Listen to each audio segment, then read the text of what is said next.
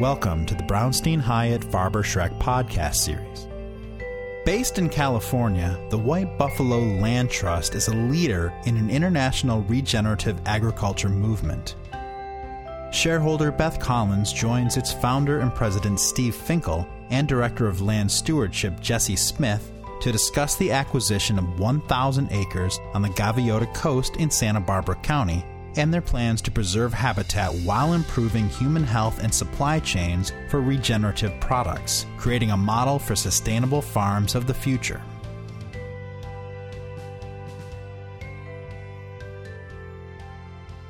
Hello, everyone. This is Beth Collins. I'm a California real estate and land use attorney at Brownstein, and I'm very excited to um, introduce to you today two representatives from one of our amazing pro bono clients, White Buffalo Land Trust. They're a nonprofit specializing in regenerative ag uh, or agriculture. And they're here to talk to you today about what they're doing with their exciting project and uh, how what they're doing will help change the world. So first, I'm going to start with introductions. First, we have Steve Finkel, founder and president uh, of White Buffalo. Thanks. Hi, Beth. Um, really appreciate you having us on the podcast today. Um, and before we do get into anything, we need to express a, a, huge gratitude to you and your partners and the Brownstein firm for uh, such incredible support of our work. Um, you guys have been just exceptional and generous and, and given us wise counsel uh, and really supported our evolution and helped us reach the milestones we've reached. So from all of us to you and your team, thank you very much. So, White Buffalo Land Trust was founded in, in 2018 with a, a, clear mission to develop, promote, and, and design and ex- help expand uh, regenerative agriculture, um, bring alignment between conservation, agriculture, uh, research, and human development, and um, and really put the principles and practices of regenerative agriculture um, into into existence here in our community uh, on the central coast of California, focused in Santa Barbara County, uh, and then really help to um, build this national and global movement of regenerative agriculture. So. Uh, we see our work here as incredibly impactful uh, locally, uh, influencing the region, and helping inform the global movement. Wonderful, thank you, and uh, it's our pleasure. Uh, we we love working with you all. We also have here with us today Jesse Smith. Jesse is the director of land stewardship at White Buffalo, and Jesse, I wonder if you could um, just briefly talk to us about what your position is at White Buffalo. Yeah, thanks so much, Beth, and uh, once again, I'm grateful to be here with you, having this conversation. Um, you know, my position with this organization really is uh, almost as diverse as our fields of focus. First and foremost, I really am in charge of uh, the management practices that we bring to each of the, the, the landscapes and uh, projects that we work on. But as Steve mentioned, you know, our, our work really crosses over into education and training and science research and monitoring, um, and enterprise development. And all of those things have an intricately link uh, to uh, the farming, the ranching, uh, the plants, the animals. Um, and so really weaving uh, all of that work together is uh, where where my purview uh, both begins and, and ends. And so I'm just grateful to to be able to work within an organization that has the ability to really function in all these different worlds. Um, we we have a, a very strict adherence to you know the focus of soil health and water resources and biodiversity in the way that we farm. Um, but that spreads itself into so many other uh, facets of our work, and, and uh, this is the community that we get to work with. So I heard both Steve and Jesse mention the concepts of scientific research, education, outreach to the larger agricultural community and interface with the agricultural community as um, including regenerative agricultural community.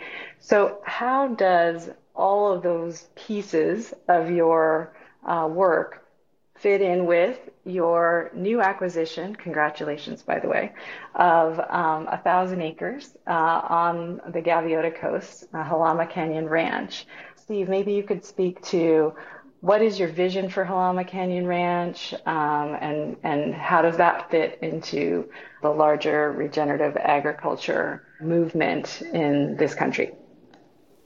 Sure, thank you. Um, well, just for context, you know, in 2019 we we started a, a capital campaign to acquire the Jalama Canyon Ranch and to create there a center for regenerative agriculture that would really be a, a regional hub for the education of our community, raising ecological literacy, uh, for the training of current and future land stewards, for a, a large scale uh, research, uh, applied research site where we could start to focus on deeper dive into understanding the links between regenerative practices and outcomes, uh, positive ecological outcomes that we're all uh, desperately in need of um, and in our land stewardship across the world and to be a place where we could stimulate enterprises that are built on regenerative principles and practices. So really the, the, the, the short, sweet way of saying it is, is that, you know, the project and the land uh, up there is really a place where we can demonstrate how to restore ecosystem through agriculture, how to share that with others, how to learn more about it, and how to make it business as usual. Uh, and so that's really the um, the simple way of describing the huge goal that we have. I love that. Um, and and the piece that's so interesting, or one of the pieces that's really interesting to me about the work that you're doing, is this idea of stimulating enterprises as a way to kind of prove up the model of regenerative ag, and that it is something that can be an economically viable pathway for farmers across the nation. And uh, so one of the pieces of that puzzle, I think, is Figure Eight Foods. Uh, great name. And uh, that Figure Eight brand, maybe Jesse, would you be willing to talk a little bit about what Figure Eight is and um, how it fits into this larger mission? Yeah, I'd be happy to. Um, you know, Figure Eight Foods and uh, our kind of flagship product uh, that we launched uh, last year um, really represents the work that we do on the land. Um, we focus on what we like to term keystone crops or production systems, those that have uh, an ecological, uh, economic, and uh, kind of social cultural um, importance. And so our, our flagship product was a, a, persimmon vinegar. This is made from a natural fermentation process and really sourced from a, a crop that is climate appropriate to, to this region. Deep tap roots, um, low water use, low inputs, uh, very resilient, productive, but also produces a food crop that is uh, highly nutritious and, and really good for uh, uh the human system. And so when we try to uh, conceive a, a, formulation of a new product, we really look at, you know, uh, the crop and the landscape first and what it really needs and find a crop that then can meet a need within the marketplace while also providing health benefits to, to humans. So it's, uh, the concept is restorative foods from regenerative agriculture and we're restoring both ecosystems as well as human health systems. And that really translates across different sectors. So our, our next product coming to market is looking more at um, livestock and grazing systems and sourcing proteins from livestock management that is holding in high importance um, the ecosystem function, uh, the outcomes in soil health and, and water cycles and biodiversity on the land, and, and being able to produce a system that has that reciprocity and a product that's ready for, for more wide consumption. Um, so those are just two examples of looking at both a protein source as well as a climate appropriate crop. Um, and we have uh, many more uh, kind of concepts uh, coming down the pipeline. Well, I'm excited to learn what those are. Um, you are looking at other crops other than persimmon. Would you mind talking a little bit about some of the other crops that you're looking to explore and farm uh, on the Jalama Canyon Ranch property? Yeah, of course. Well, I would kind of highlight two of note. Um, one of which is uh, elderberry. Um, this is a native plant, you know, uh, uh predominantly found in riparian uh, corridors. These are the kind of tree shrub buffers on either side of waterways, streams, and rivers. Um, and they hold a huge importance for the cycling of water as well as the filtration of sediment before it enters our waterways. So these plants um, really fit an important ecological need on um, on ranches and farms, but also have an amazing kind of economic opportunity um, because of the global appeal of, of elderberries for uh, syrups and tinctures and even for wines and such. Um, but most of the global supply is the European elderberry. Um, a predominant amount of that is, is, is sourced and, and, grown in China. But we have this amazing uh, Western blue elderberry that's uh, endemic to to this region of the United States um, that has uh, similar health benefits and compounds, as well as just really thrives here uh, without supplementary irrigation and provides an amazing habitat for pollinators. So finding this blend between a native plant and a market opportunity is something that we really um, relish opportunity to engage with.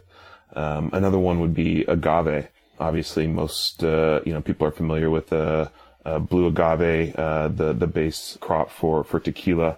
Um, and there's a whole host of other agaves that uh, make both tequila as well as mezcal.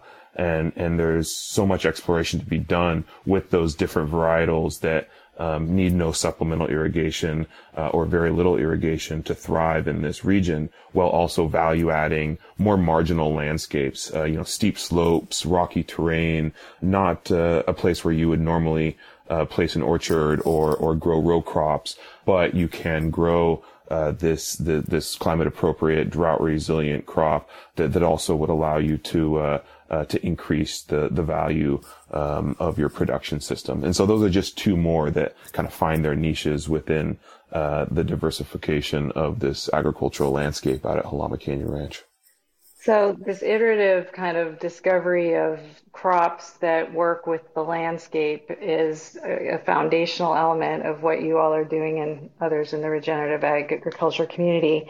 And that's so important here in California where, you know, uh, with climate change and other regulations, like water is just becoming more and more scarce. Um, so uh, I love that part of your work and, and uh, mission and then developing these brands and kind of interest in uh, these various crops and then being able to share that with others, um, other farmers. That's where the change will come, right? The future change will come. So I, I love that.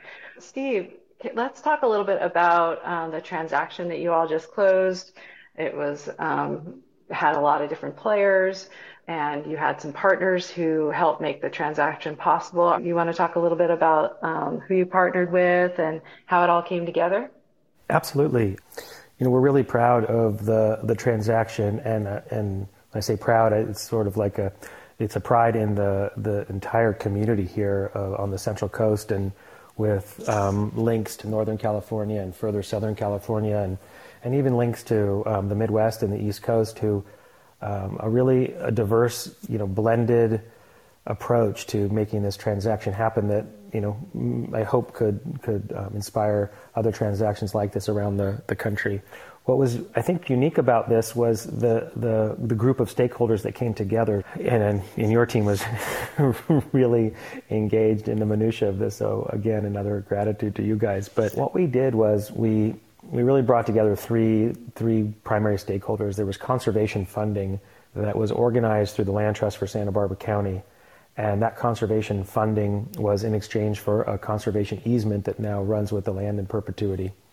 And that conservation easement was funded through a couple different sources. Um, the primary funding came through the Strategic Growth Council, um, the SALC grant uh, out of the state of California and then that was matched by a, a private donor to the uh, to the land trust that is associated with the Nature Conservancy. So there's a, uh, a about a third of the transaction occurred through this conservation easement. Then we had uh, you know both large and small philanthropy partners um, that represent you know many interests from from you know this community, uh, like I said, throughout the region and that really brought together uh, the lion's share of the uh, transaction. And then, as we were approaching sort of a, a deadline uh, with the, on the con- the purchase contract, we needed to take out a loan, and we were able to find a group of sort of catalytic in, uh, lenders, sort of impact investors, if you will, who um, were willing to come together. And this was organized by a group in Santa Barbara called Legacy Works, um, who I would recommend as well. And uh, Legacy was able to coordinate this loan and, and bring to the table a million dollars for us um, to close the transaction in a timely fashion. uh, and allowing us time to continue to fundraise to repay that loan. So this this blended approach, uh, I think, was really effective in the sense of bringing bringing philanthropy, conservation, and impact investment um, stakeholders to the table to to really catalyze something meaningful in the community. So through all of that, that sounds very complicated, and, and as we're, we're both very familiar with it as we, we kind of lived it um, uh, over the last um, many months. But what would you share as far as lessons learned? If there was someone else out there who wanted to follow a similar model, what would you share with them about any any important lesson, sources of funding, ways to put together a campaign, um, what type of team you know you'd recommend someone have, um, what are some of the things that you would share with others um, so that it could be implemented elsewhere? Yeah, that's a great question. Um, well, one one thing that really helped the transaction happen was that we had you know invested sellers to to put a um, you know a point on that because it was really uh, cooperation from the seller was important in this case because the timeline shifted for us a few times in the process of reaching our fundraising goals and working with the state on uh, the conservation easement funding. So, so one piece of advice would be, you know, see if you find a, a seller uh, of land who's who's you know sympathetic or uh, op, you know really wants to see this sort of project unfold in the world. That that that is uh, not having an adverse seller was was really important in, in our process.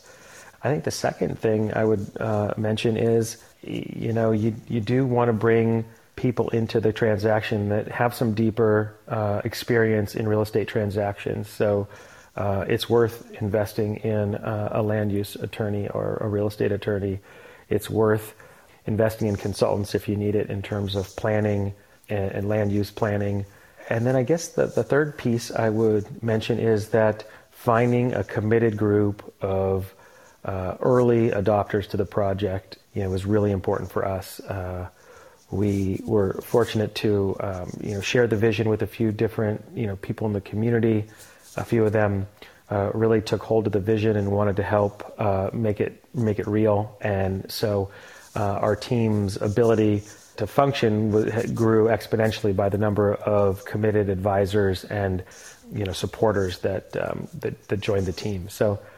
Uh, hopefully, some of those ideas give um, a little bit of, of context to, to how to get things moving. Yeah, and uh, the other thing I would add, and this is kind of as your outside legal advisor, something unique that you had that a lot of nonprofits who are doing a big campaign or project of this type, you know, don't have, that I think gave you a leg up is you had already an established entity and you were doing some of this work. You had um, a 10 acre, I think, ranch uh, in your Summerland location. So you you had some history in the community, you had some, um, you had a staff, you had a already an operation, and then you took the next step to go for the thousand acres. Um, am I right on that, or did you think that that helped you? Well, I'm glad you mentioned that, Beth. It, it, it's actually a really good point. I would uh, emphasize that we started in 2018 on the, the 12 acre flagship farm in Summerland and had spent, you know, a year plus uh, redesigning that that farm into a you know regenerative design and a, and a, system that really reflected regenerative principles and practices. And in the course of that year plus, we started to engage with the community with uh, hosting tours and education programs for classrooms. And so a lot of the philanthropy that looked at the project saw this as a as a next step. You know, Summerland was a proof of concept and, and this was an obvious next step in the evolution of of the organization. So, um, I guess another way of saying it is is try to you know match the um, ambition of your next step in your prod of, of, your organization you know and have it reflect upon where you're coming from in a way that would make sense to um, someone who is considering and, and, and, evaluating you and beth i guess i would ask you back if i could um, from your point of view as a land use attorney how do you see the the challenges for other organizations in this around the state, around the region? You know, what do you think are the biggest challenges to making more projects like this happen? Mm-hmm. That's a good question. The biggest challenge, I think, uh, is that you know, when you have an innovative or different type of land use that you're proposing, something that doesn't fit squarely into many zoning codes. Um, and, you know, if we were in Texas and, you know, we, we didn't need permits to do most things, that would be one thing. But California, as we all know, is a highly regulated uh, environment. So doing something in a state like this where there are so many strict land use regulations, uh, I think it, when you do something a, a little bit innovative, it can be uh, a challenge. So that I think was, I agree with you, having a land use counsel at the beginning, um, you know, even before you were in escrow on the property, you were asking questions about, can I do what my vision is on this property? And having someone who can help show you that there is a path to that is, I think, uh, critical. So yeah, I, I think if public agency, anyone from a public agencies out there listening um, and, and wanting more uh, of this type of project, I think they should look to their code and, and uh, figure out, you know, where are there opportunities for conservation group or are there any barriers potentially for conservation minded people to have scientists come and do research on properties to stay overnight when they're doing those types of uh, research projects? You know does the code allow for those types of innovative uh, conservation uses that will help um, further projects like this but uh, generally, I would say I'm really excited about White Buffalo's future. And Jesse, uh, before we close out, I'm I'm interested in your thought about what's next for White Buffalo. Uh, what what what are the, some of the things you're you're most excited about seeing in the next you know one year, five years, ten years? Yeah, thanks. And um, thank you both for speaking on, on that so eloquently. I would, I would add and kind of move into this question is, you know, one of the things I feel is so unique about our project and why we were able to garner so much support in the beginning was that, you know, our, our plan really spoke to people in many different arenas. You know, many people came to, to support our organization, um, with a, with, with varied perspectives. You know, some people were really focused on, uh, food system resiliency. Other people were thinking a lot about human health and nutrient density in, in our in our food.